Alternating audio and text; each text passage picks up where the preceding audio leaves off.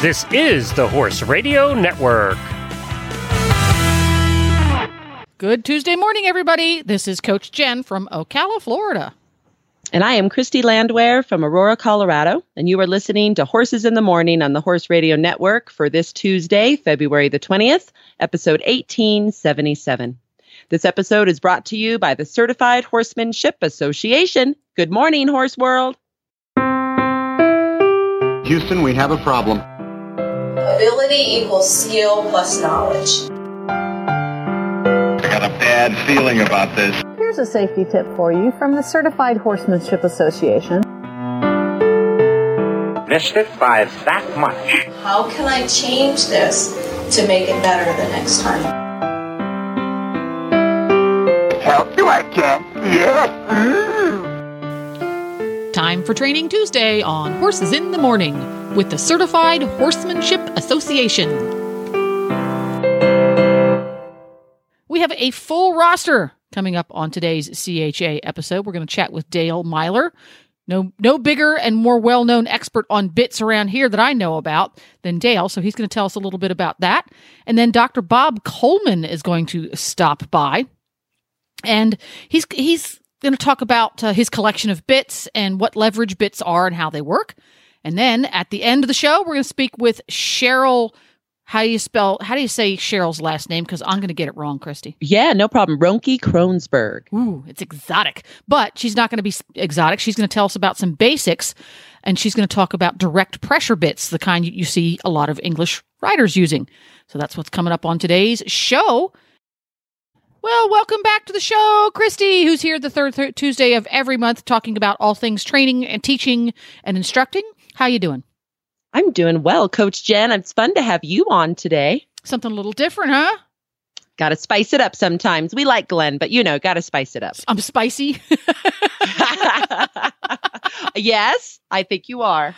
Oh my goodness, I, I'm I'm spicy. There we go. Well, uh, what's what's been going on in the life of the CHA and Christy since uh, we spoke last? Because I think I don't think I was on the show with you last time.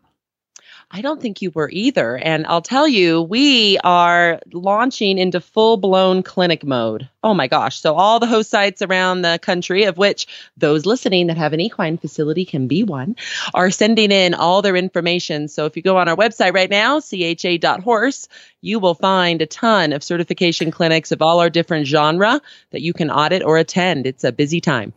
So for for for folks who are new to the CHA episode, explain to everybody what what the clinics are about. What are they? Why people want to go, et cetera, et cetera. Give me the lowdown. I will. So we are the largest certifying body of horseback riding instructors in North America. So we are in all 50 states and most provinces up there in Canada. And the reason for it is, you know, over in like Great Britain and Germany, it's required by federal law that all equine professionals are credentialed in some way. And over here, not so much. It's more of a voluntary thing to do. But we do help a lot with insurance for folks that go through our certifications on their facilities and on themselves. Uh, we definitely help with marketing and driving students and other clients to you. So it's a great way to kind of show all of your clients that you've taken that extra effort and you've gotten a professional certification under your belt. So who would who can and who would attend one of your now because the clinics sometimes it's a clinic and sometimes it's a certification or are is it always together? No. So our clinics are all certifications. However, we have what's called conferences and they go on in each region and we have our big international one every fall. And the ones that are conferences are open to anybody. You love a horse? Come. There's going to be so much education there on everything from feeds and feeding to bits and bitting, like we're talking about today, to oh, how to ride all the different ways. Um, and we bring in a bunch of different breeds and disciplines. So you get to actually ride on horses while you learn from people, which is pretty fun. Whereas our clinics are actually for the equine professional. So either the equine facility manager who wants to get certified, or the English or Western riding instructor, or camp counselor, or university professor, somebody along those lines that's actually in the business already teaching. So let's say someone listening to this show says, "Hmm, that's kind of cool. I've been a riding instructor for a couple of years now and I think it would be cool that if I had a certi- certification, it would give my prospective students um, more confidence and they would come to me rather than the guy down the road who doesn't have one." what is the first step they should take in order to attend a clinic or or certification? So if they get on our website, cha.horse, and you go to clinics by location or date, so either you can find one near you, or if you want to go to a different state and have a little vacation, you can certainly do that. Find the one that works best in your schedule. You contact the host site directly. All the information is there. And within 30 days of you attending the clinic, they will send you our CHA manuals. Um, they will also send you the information of kind of what to expect, which you can also find on our website. We have sample videos of uh, what to expect when you go, and you're basically going to be teaching a lot of lessons during the week. And what's neat about our instructor certification is you can achieve uh, the highest level when we go assistant through level four in both English and Western.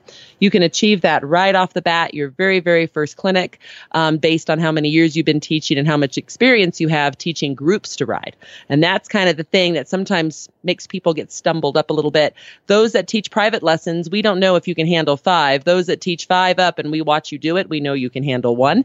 And we want to make sure that every instructor that gets certified by us can work in a group environment or a private environment. So practice with your friends before you come. If you normally just teach privates, get, you know, your mom and dad and uh, aunts and uncles and brothers and sisters up there and give them a riding lesson. Invite all the 4 H kids over. There you go. There exactly. You go. So when you so, so when someone attends a certification clinic, they can opt in to do whatever discipline they want and at whatever level they want, from one discipline at the lowest level to several disciplines at much higher levels. Correct. So if you come to an English Western Standard certification, both are happening simultaneously. Um, flat work in English, or you can certainly do it with the jumping. You know, that's totally up to you on that. And then, of course, the Western is the horsemanship and the reining patterns and things like that. No cattle work or roping for those that are interested in that. We don't certify in that. And so in the same 40 hour clinic, you can get certified in both. So let's say you're more of a Western coach, then maybe you end up with a Western level three with us. You've never really done much English teaching, but you know, good horsemanship's good horsemanship. So you get an assistant in that. So you can end up getting definitely both seats, which is kind of exciting when you attend. There we go. And then you can just continue on up as you get, gain more experience and, and do more. You can go up the levels each time you attend a clinic. Absolutely. So if you've been teaching a long time, you can certainly get 4 4 right away. But if you haven't been teaching a long time and you're pretty new to the e- industry, you can certainly start off and um, you'll go ahead and teach a level one, and then you'll teach all of the classes still and kind of see where you end up. And then the fun part is you'll also get to be a student in all the classes. So you'll end up getting taught how to do flying lead changes by the end of the clinic, whether or not you've ever done one. So that's kind of fun pretty darn cool. So you go to cha.horse for all of this and more. Yes. There we go. And it looks to me like it's time to get a hold of our first guest, Dale Myler. We are so excited today to have on our Bits and Bitting another interesting interesting Tack Tidbit show, Dale Myler. And Dale and his brothers Ron and Bob are third generation horsemen and are three of the world's leading bit designers. Dale's extensive research into equine dentistry and physiology has evolved our understanding of not only the mechanics of bits, but also how they can contribute to the communication between both the horse and the rider. He has done bitting clinics and seminars all over the US and even around the world. He also speaks at expos and for many organizations. He actually came to our international conference just a few years ago. So, Dale, thank you so much for being on the show today, and thank you to Toklat and Myler for sponsoring. Hi, Dale. It's so good to have you on the show today. Thanks for joining us. Well, thank you for having me. So, Dale, explain to our listeners where do you live? Where are you calling in from today? Uh, we live in Marshfield, Missouri. So, we're in the middle of Missouri. And how is your weather there right now in February? Well, right now it's in the the uh, 20s, but it's been fluctuating from 70 to like 12 or 14 below chill factor. So any given day it can change you have to have every single article of clothing you own available in your closet ready to go. Well, when you got as much weight around your bones as I got, you could go out in a t-shirt most any day and be warm. Well, I'll tell you, I had it was so much fun having you at our CHA International Conference a few years ago when you came and talked to our instructors about bits and bitting. We loved having you. Thank you. It was fun to be there. I hope we can do it again. You know, we're going to be in Colorado this September, so I hear rumor that that may work in your schedule. So our fingers are crossed. Well, just uh, I don't go any place I don't get invited, so that's what Well. it takes. Consider it a date. There you go. It'll be fun to have All you. right.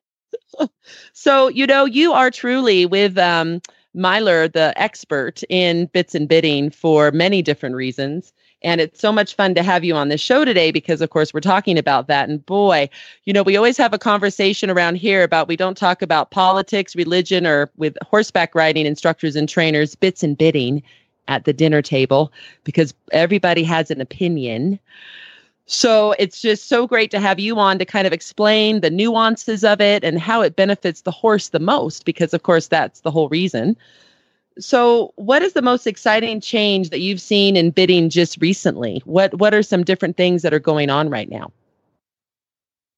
Well, uh, just to clarify one thing right off the bat, I got two brothers that know as much or a lot more than I do about these horses. It's just that they stay at the shop and I'm the one that goes out and runs off at the mouth. So, what I've uh, the thing that intrigues me is that the English industry is really starting to, to help a horse and figure out that there's more than just three or four bits that you can use to train every horse. So I'm real encouraged by the fact that they're trying to, to do so many things to encourage people to try different uh, techniques if they're having problems with their horse and see what happens. And Dale, explain to our listeners about you and Ron and Bob. Explain to us, you know, how Myler came about, um, when it was created, kind of the nuances of the company. Well, Ron started the company. Ron uh, trained cutting horses for the public for a lot of years.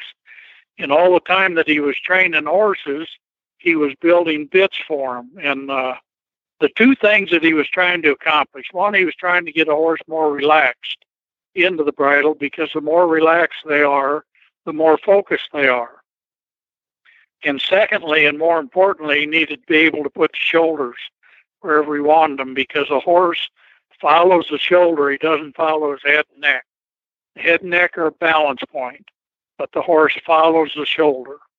So those are the two things he was trying to accomplish. And then as things progressed, people started wanting some of the bits that he was building, and it turned into a little bit of a business.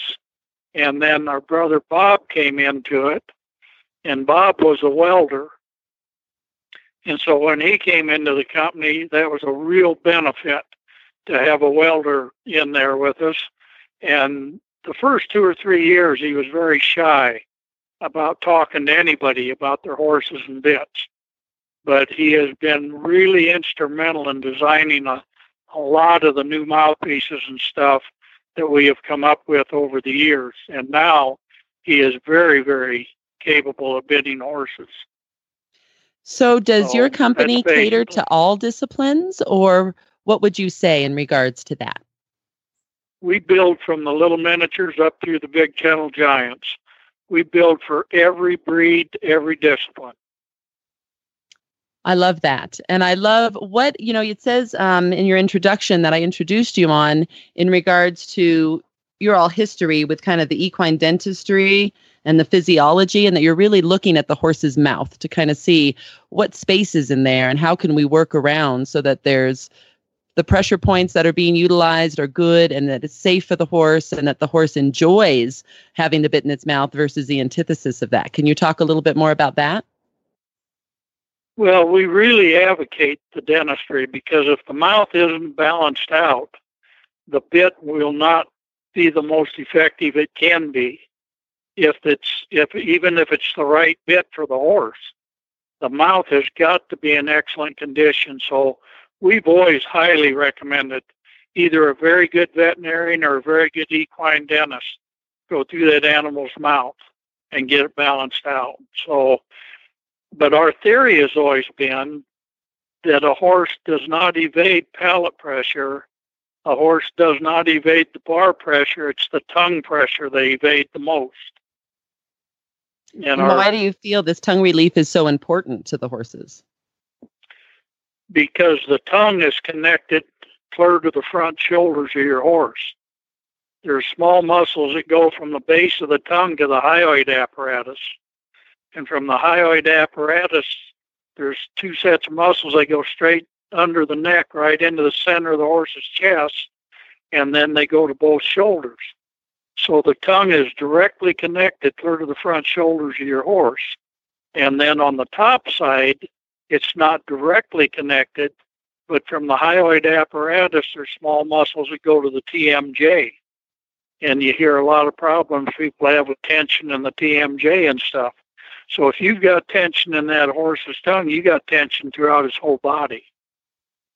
I'll tell you, Dale, I can relate to that. When I was in college, this is many years ago now, but working on my master's degree and my silly thesis that, oh my gosh, was very stressful, I gave myself TMJ by grinding my teeth at night and ended up having to have a mouth guard in there and a retainer. And then years later, not as much stress in my life, but still have ground a little bit to where I'm almost through the enamel on my teeth and may one day have to get caps. So, oh my gosh, the TMJ, I can't believe that we have that in horses as well. Oh, absolutely.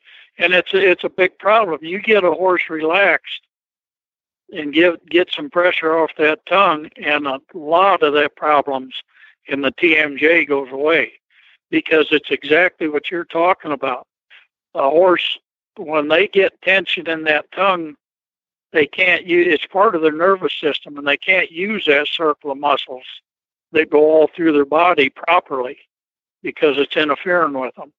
Same as if you were to just clench your teeth and hold your teeth clenched for a while you'd feel it go down the center of your back or be down your neck. Yes i did. That is very true I just find that fascinating that some human ailments the horse has as well, and how wonderful that you've been able to identify that and help them. Well, it's all about uh, that's part of our our seminar is the similarities between the humans and the animals that we work with. For instance, you take a human, a human being produces between 32 and 51 fluid ounces of saliva a day. How important is it for us to move our tongue and move saliva? Very. The average horse produces approximately 1,280 fluid ounces of saliva a day, which is 10 gallon. Depending on the size of the horse and the chemical makeup, they can produce between 5 and 15 gallon of saliva a day, so 10 would be the average. How important do you think it is for them? To be able to move that tongue and move saliva. Absolutely, so much more important than even us. That's amazing. Well, well, not not more because the human being produces the most saliva when we're working or when we're eating. The horse produces the most saliva when he's being worked or when he's eating. It's exactly the same thing. What happens to the human when you interfere with our ability to swallow properly is exactly the same thing that happens to the animals, the horse and the mule. That makes so much sense. So if they have something going on in their mouth that's inhibiting that saliva, then they're going to have a whole lot of problems. Right. And in reality, when you only add uh, like a single joint and a three piece mouthpiece, are by far the most popular bits in the world today and if you really look at it, neither one of them bits are designed to make contact with both reins at the same time. Because if you go with one rein, you come over the tongue, you ask for a lateral maneuver. You go over the tongue, you ask for lateral. You're never interfering. The instant that you pick up with both reins, those mouthpieces collapse. They pinch the outer lips, they pinch the bars, and they go down and pull straight back into the tongue of the horse and they start interfering with his ability to move that tongue more freely. That definitely makes sense, which is why you were talking about at the beginning in regards to some changes in dressage, which of course is very um, direct pressure. So that's good that you're starting to see some changes there to help the horses. Well, yeah, you know, uh, they've they've come up. Uh, fortunately, they've legalized some of our bits. But it's not only our bits that become legal when they did that, it's other bit builders' bits. So many people are every bit builder builds better bits than a lot of people are riding on their horses because we only know about anything in life what somebody has taught us. True. And I I think a big thing that we're doing right now and we have been for lots of years is we need to quit listening to people when it comes to how do I get my horse relaxed into the bridle?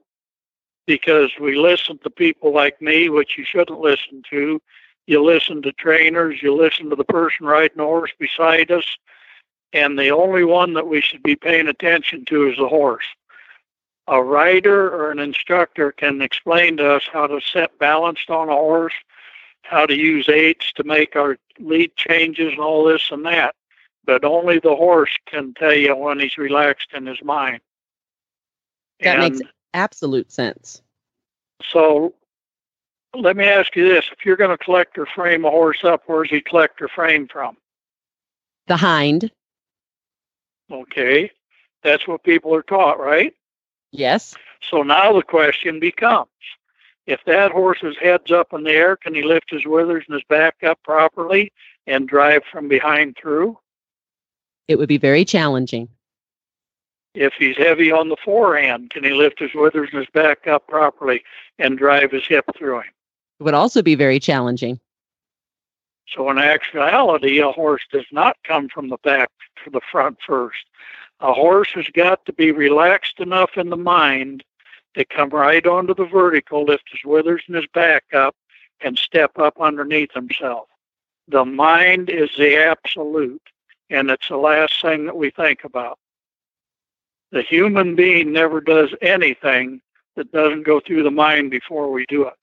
The horse does nothing that doesn't go through the mind before he does it. If you've got a horse truly relaxed in the mind, you can control every part of that animal's body because they are focused on you. If he's not truly relaxed, you're always working on controlling some part of the body because he's always focused on you, but they're also focused on how to get away from something we're doing to them. So, what's it take to make a relaxed mind? You've got to have the dental work right. You've got to have the right fitting saddle. You've got to have the chiropractic. You've got to have the shoes on the horse right. And possibly you might need the right bit. Of every piece of tack that we put on a horse, what piece of equipment is the closest to the horse's mind? I would say probably the bit. Absolutely. It's within inches of the mind, isn't it? It sure is. Well, Dale, this And makes so much sense because you're absolutely right. We have to have the mind of the horse there before we can do any of the other stuff so that they stay focused. So I love that analogy. Now, Dale, where do people find you? If they want to find out more about Myler, if they want to find out more about your bits and how they all operate, what is the best way to contact you? What is your website? Uh, my website is rmyler15578 at mylerbitsusa.com. Or they can go to mylerbitsusa.com at mylerbitsusa.com, and that goes to the other computer also. And you're also on Facebook, aren't you? Uh, I think my brother is. I don't even know how to get on Facebook. I love it. Well, that's good. You know, you've been around so long that I'll tell you, you just Google Myler Bits and you're going to find a way to reach Dale and his company that his brothers and he are working hard at for the betterment of horses. So, Dale, thank you so much for being on the show today and sponsoring our um, Bits and Bitting and Tax show. We really appreciate it. Well, thank you, and we look forward to seeing you in September. Yes, I'm excited about that. All right. Thank you, Jen. Well, Dale is such a fun guy to listen to and chat with and quiz. He's a, such a fascinating combination of totally old school, and yet the bits that they design and manufacture are so. I would call them high tech in that they're they're really designed to an extremely high standard that is only um, possible by using high tech manufacturing processes. I would agree. And they're constantly looking at them and saying, where don't they work? What do we need to change? What do we need to do? They're not just producing a product and saying, eh, we're done. They're always saying, how can we make it better? Yes, and it, it's a it's a it's a very different point of view. And I the the discussion you that he had about how the horse's tongue is attached to their sternum. That's Yes. very interesting.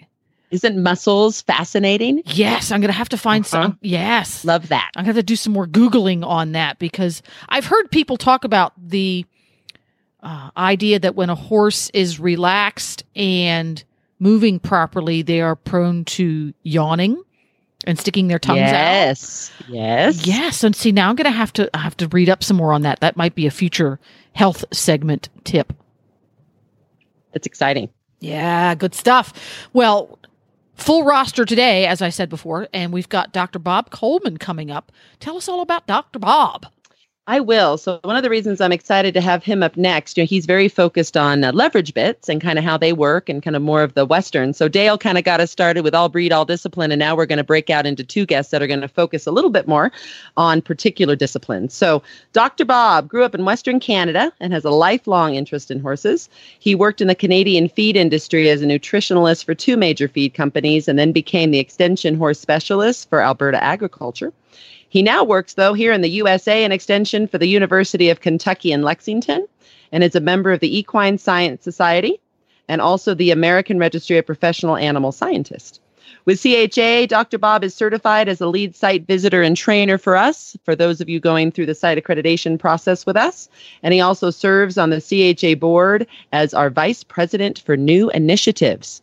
So, very excited to have him on today. You on the show today. Thank you for being on. You're welcome.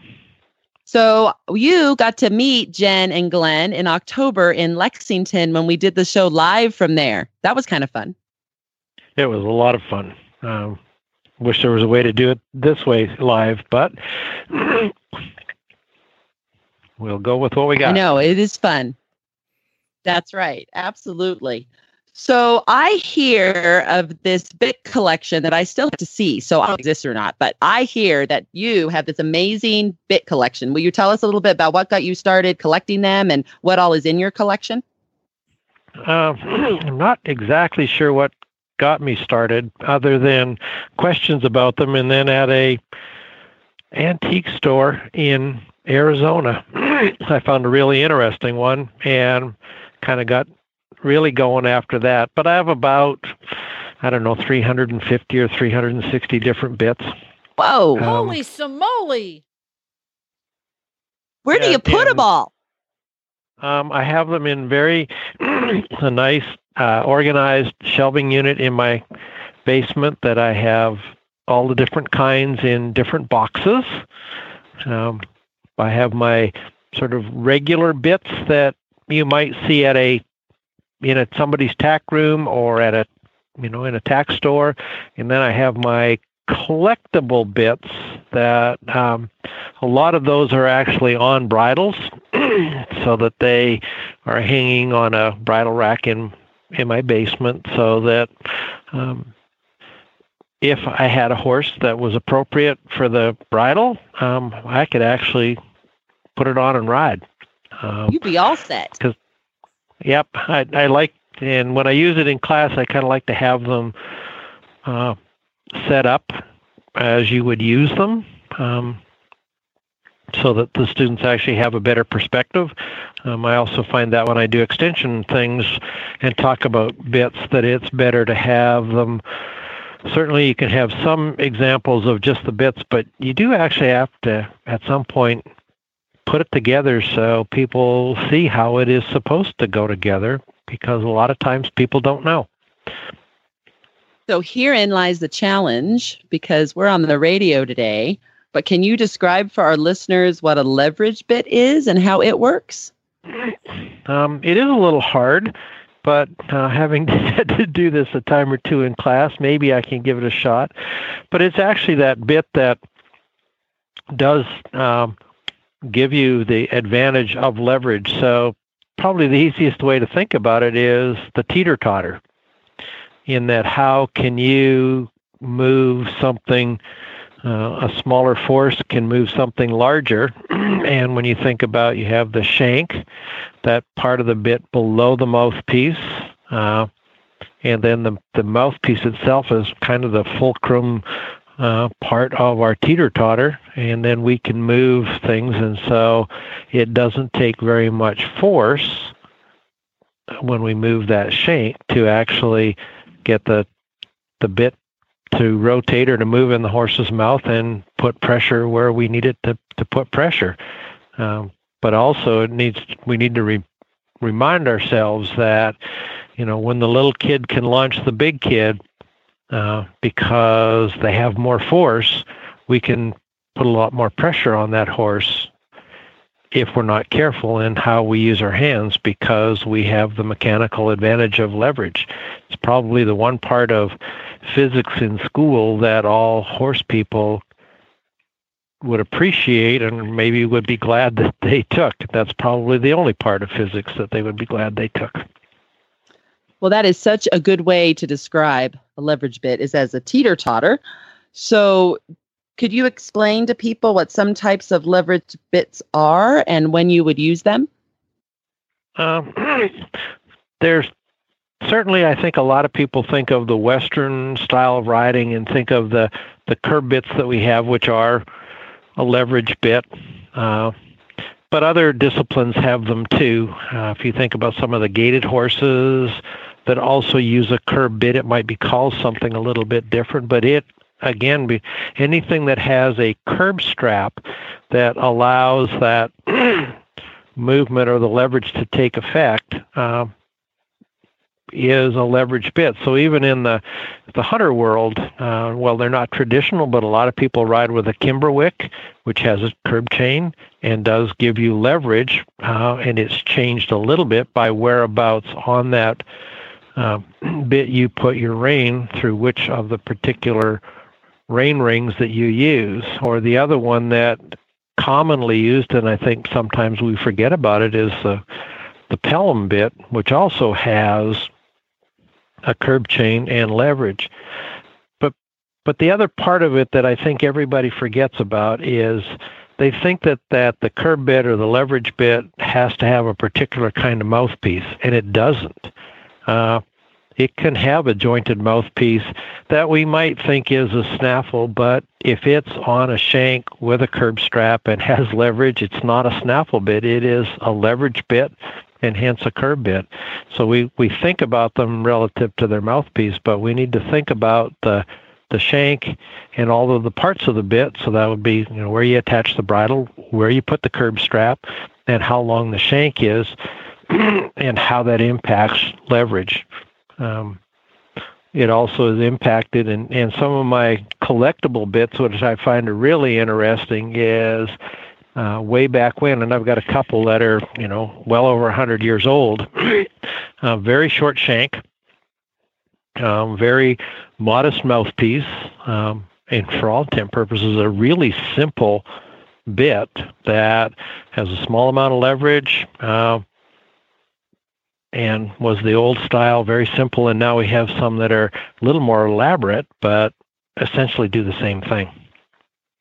I love how you brought up that it's not about whether a bit is jointed or not. I think that that's such a misnomer in um, people that are getting into horses that everything that's jointed is a snaffle and everything that is not jointed is a curb, and it has really nothing to do with that. So I'm really glad you brought that up.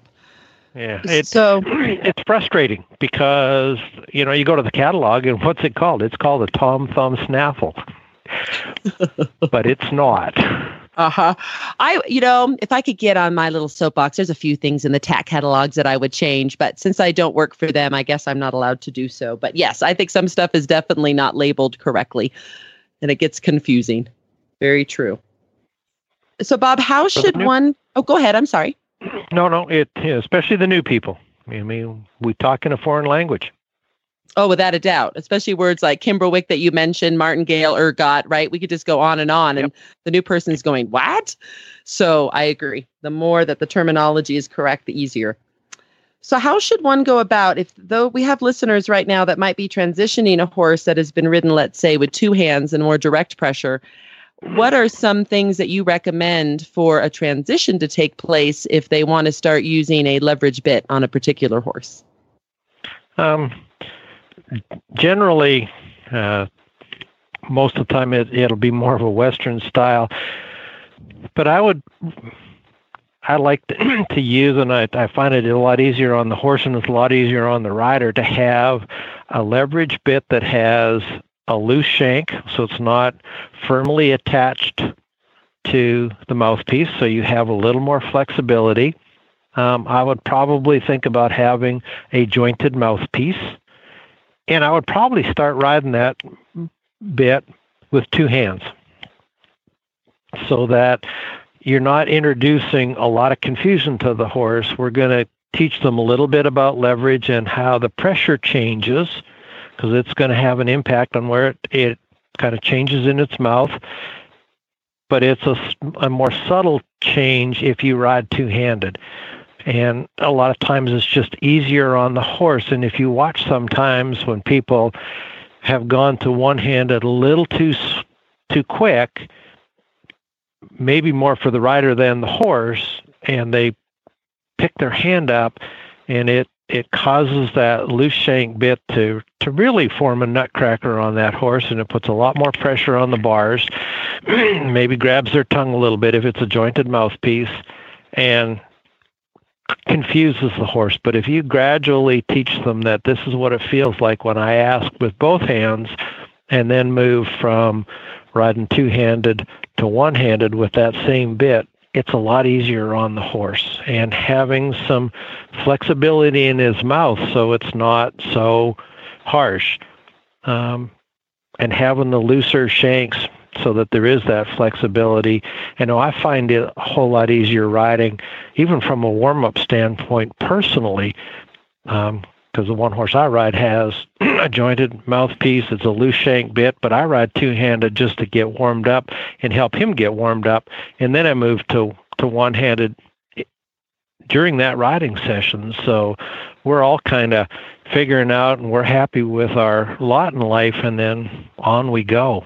Um, and then maybe move towards if if your discipline requires something a little bit different, then you can can move to that, or the horse might even ride more respectfully with a little bit different mouthpiece. But realize that when it's a solid shank bit, the way the message gets created is a whole lot different than if it's a loose shank bit.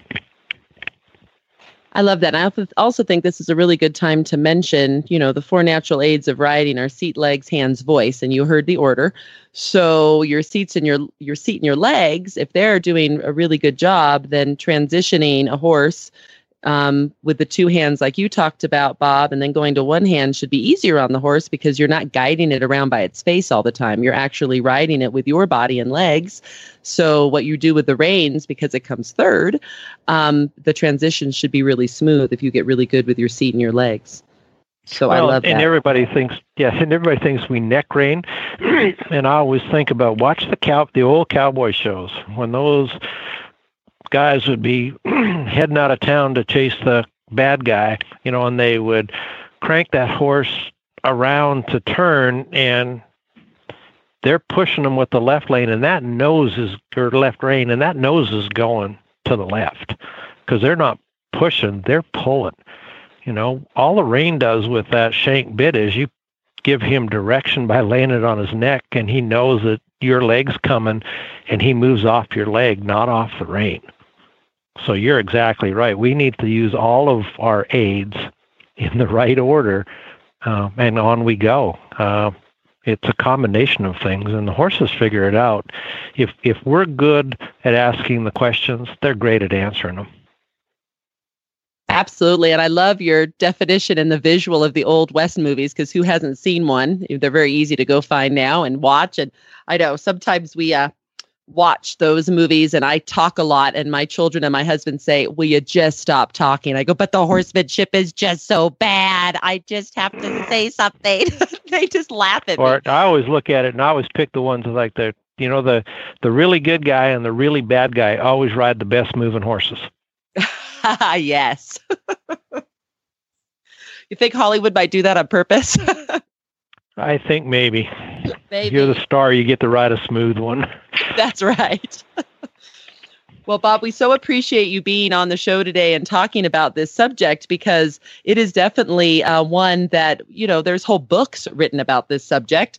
So if people want to find you and learn more about UK and about you, um, what's the best website or way for them to do that? Probably just to, to, to contact my email. I am working on a or watch for my web uh, my Facebook page. Equine Extension with Dr. Bob coming soon.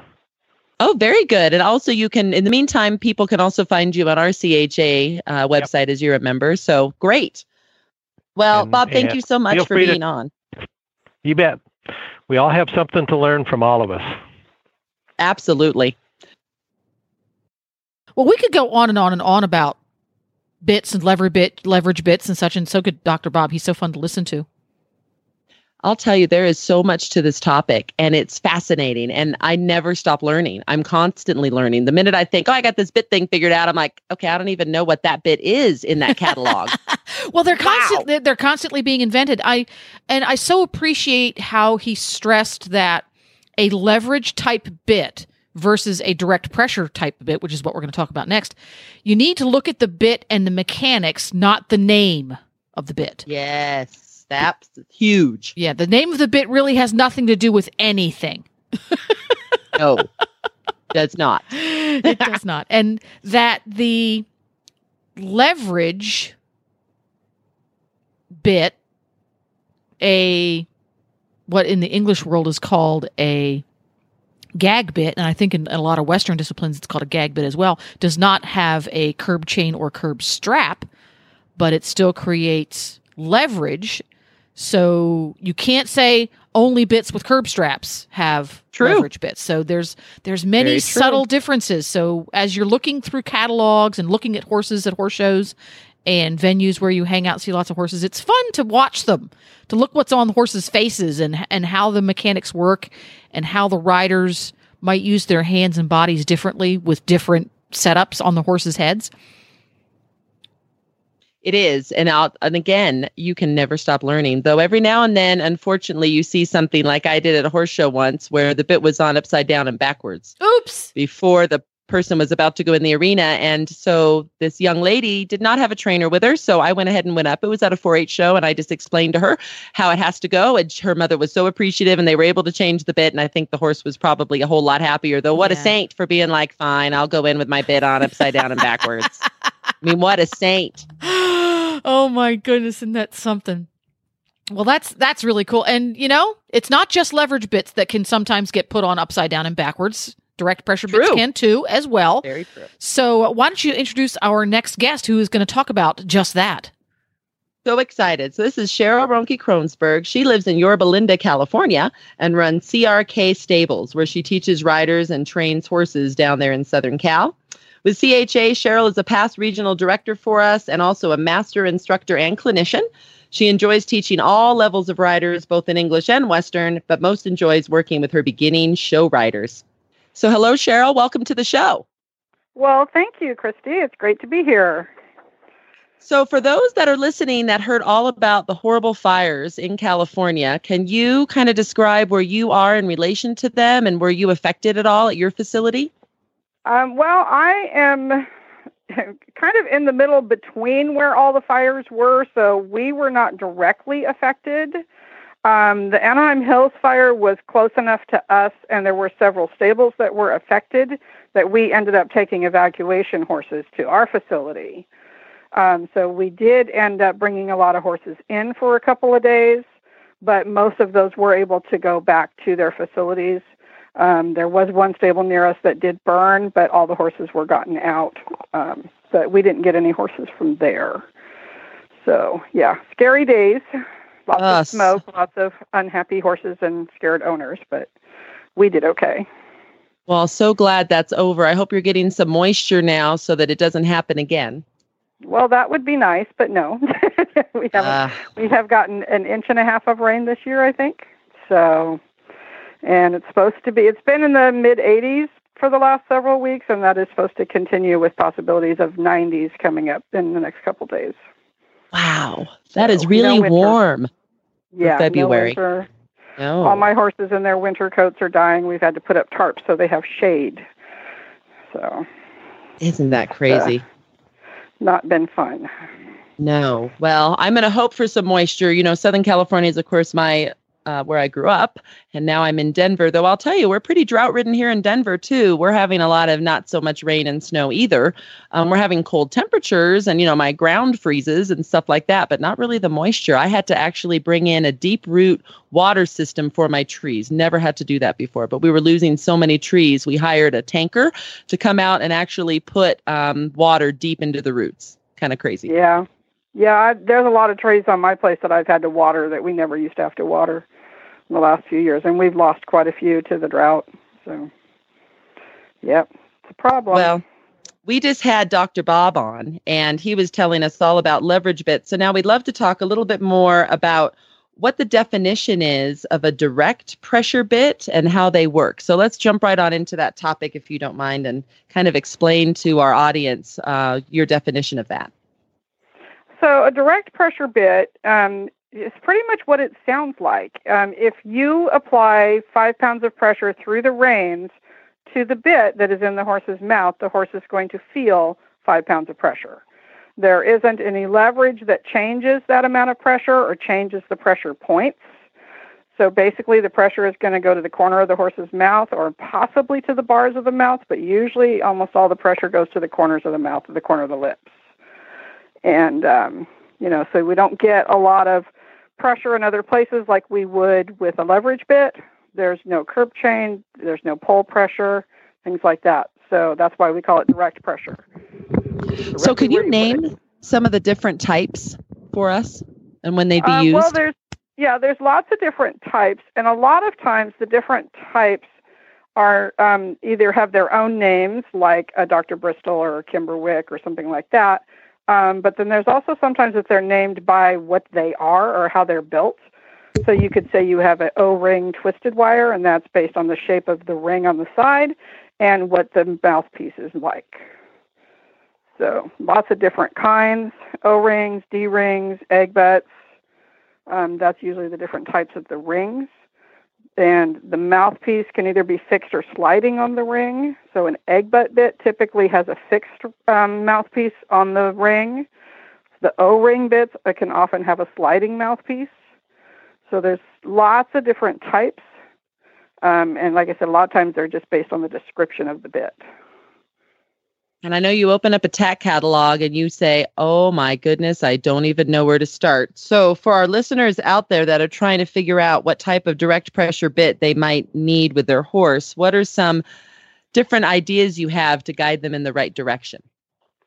Well, whenever I have a client that comes to me and says they need a different bit for their horse, the first thing I want to find out is what have they tried? What has the horse been in before? And why isn't it working? Because sometimes it's not necessarily a bitting issue, it might be a training issue. And if it's a training issue, a bit is not going to fix it. The horse just needs training. So that's the first thing we have to try to eliminate is is it a training issue or is it a bitting issue?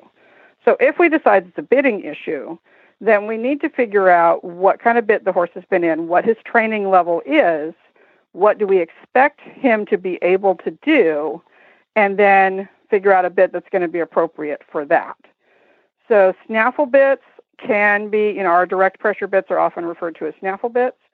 And horses can stay in those their whole life and they're wonderful training tools, but the horse has to be trained and that has to work for that horse and the horse has to be comfortable in it. So lots of different things. It can be as severe or as gentle as you want it to be based on your hands.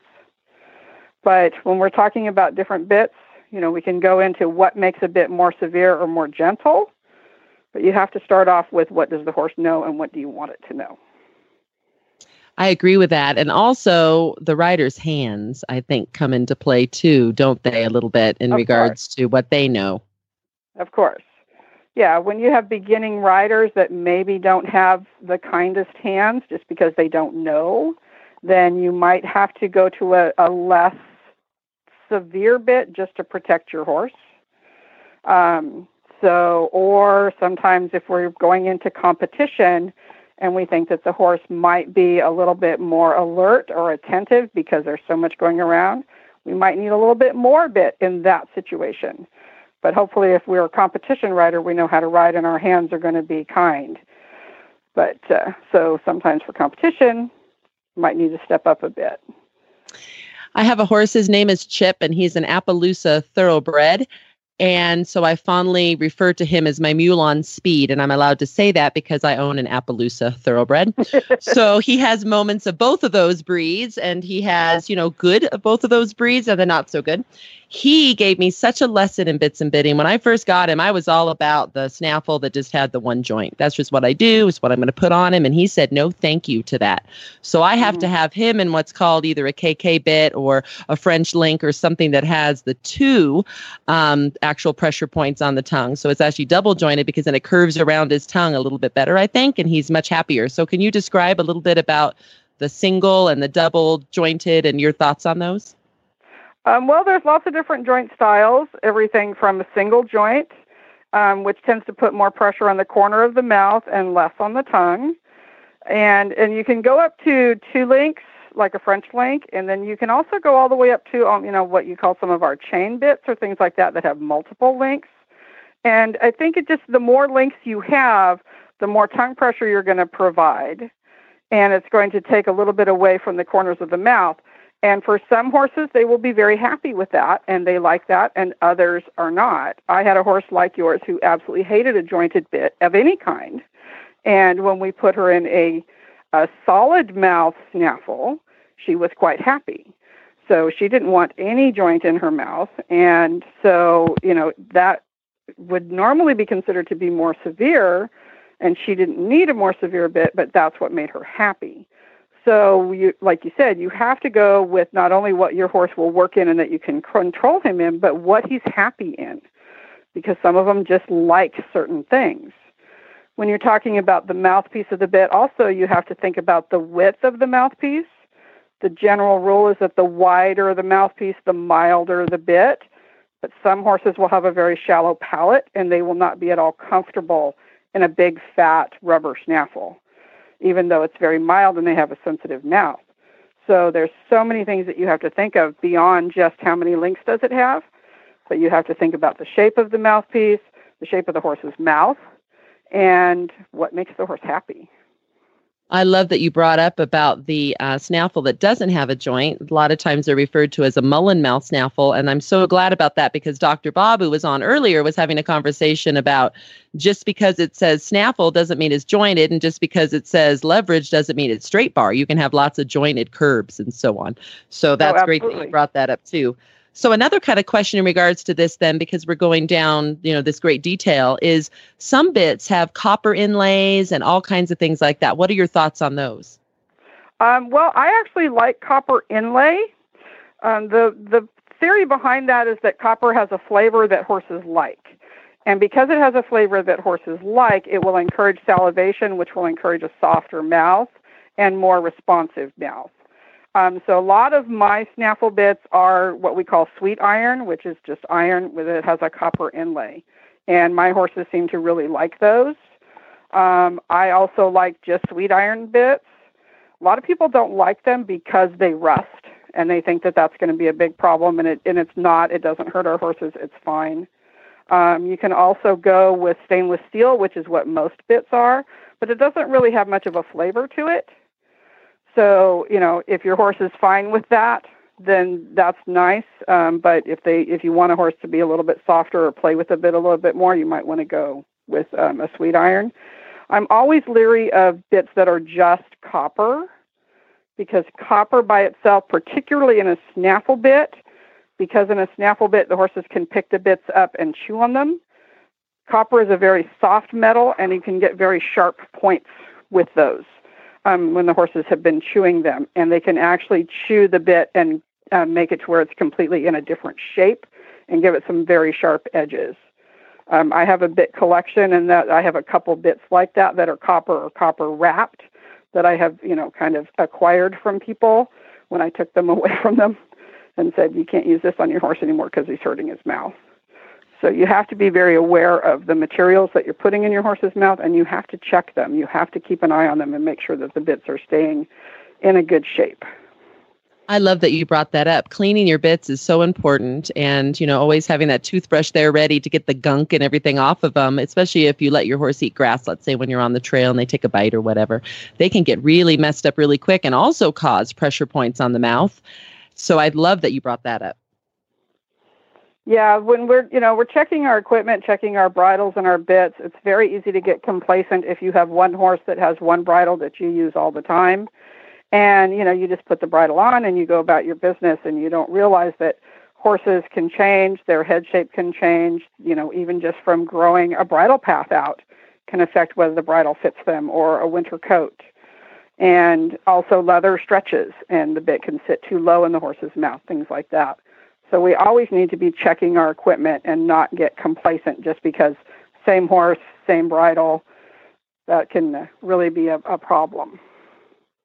So, Cheryl, when we introduced you, we talked about how you love to work with a beginning show rider. Is there anything in regards to bits that you need to know before you go show your horse in competition? Well, of course, you absolutely need to know what's legal. Um, depending on what competition that you're in, you need to know what bits are legal. Um, most clubs will have a rule that they, you know, rule book that they will follow, whether it be American Quarter Horse Association or just your local shows. So you need to find out what the rules are for for your shows that you're going to, and then of course you need to make sure that your bits comply with those rules. Um, snaffle bits, one area that people usually get into trouble is the bit, the mouthpiece of the bit will be too thin or too narrow, and there's you know definitely rules against that because it makes the bit more severe. Um, you also need to make sure that if you are showing Western, that your horse is five years of age or younger if they are in a snaffle bit. Once they are six years old, they are required to be in a leverage bit for Western. So you need to make sure that you know about that and that your horse can work Western one handed. So, big thing know the rules, make sure that your bits comply. And you so also Cheryl, need to be able to take the bridle off should the judge ask to show your bit. That is a very good point. And sometimes those of us might have horses that have sensitive ears. And so, very good to know how to do that for them if you need to show that. That's wonderful. So, Cheryl, how can folks contact you? Um, I know obviously through our CHA, uh, CHAinstructors.com website, but what is your website address? Um, my website is CRK Training Stable, and that is all one word, and there is no S at the end of stable.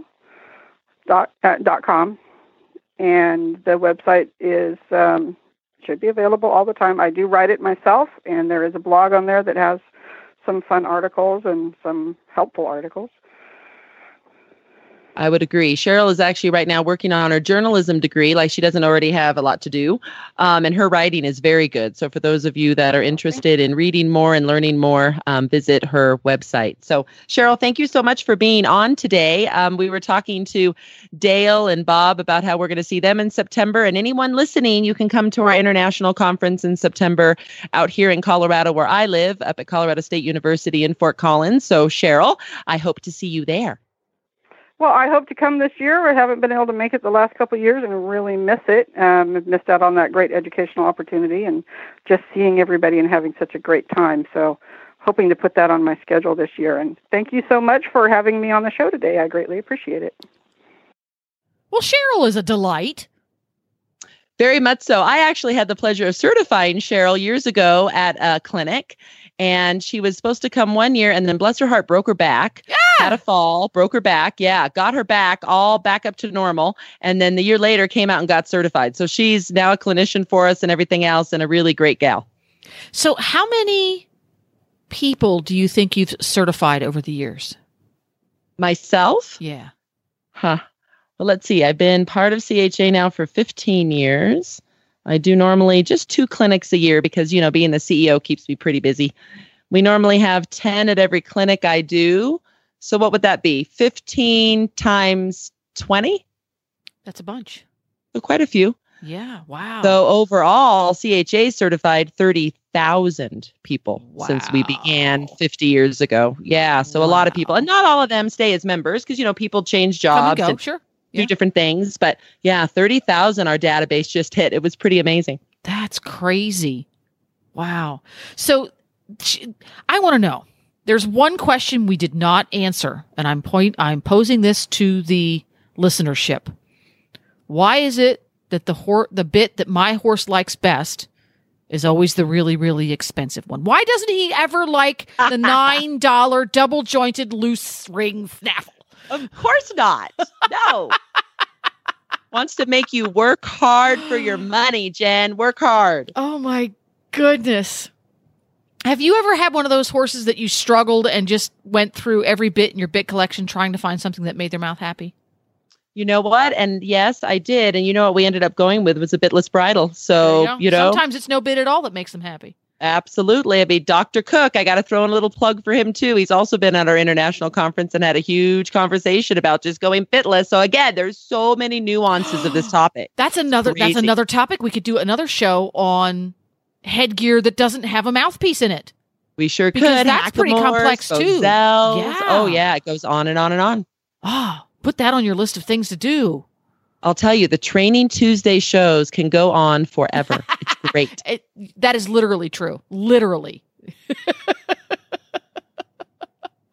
well, that's really cool. And if you loved this episode, you need to tune in to the CHA episode every month on the third Tuesday. Or if you go to horsesinthemorning.com, you'll see uh, about a third of the way down to the down the page. There's a whole bunch of little icons for all of our monthly shows, and you'll see, CHA there. If you click on that, it brings up all the CHA episodes, and the CHA episodes are always all about training horses and training riders. So it's great for instructors and students as well be great to have you come do that. It's been a fun thing to do. You know, in that part of your job where they say, What do you like the most? I pretty much say, Oh, my monthly thing with Glenn and Jen is one of the best things I do. Thank you. And they just laugh at me. They're like, That hasn't changed. I like, No, it, no, I still like that the best. It Thank is you. fun. We get to geek out on horse training. That's right. That's right. And to find links to today's guests and show notes, of course, it's horsesinthemorning.com. And you can follow us on Facebook. If you don't do that already, just go to Facebook and type in there Horses in the Morning. We also have a Twitter account. You can find us on Twitter. Our handle is Horse Radio.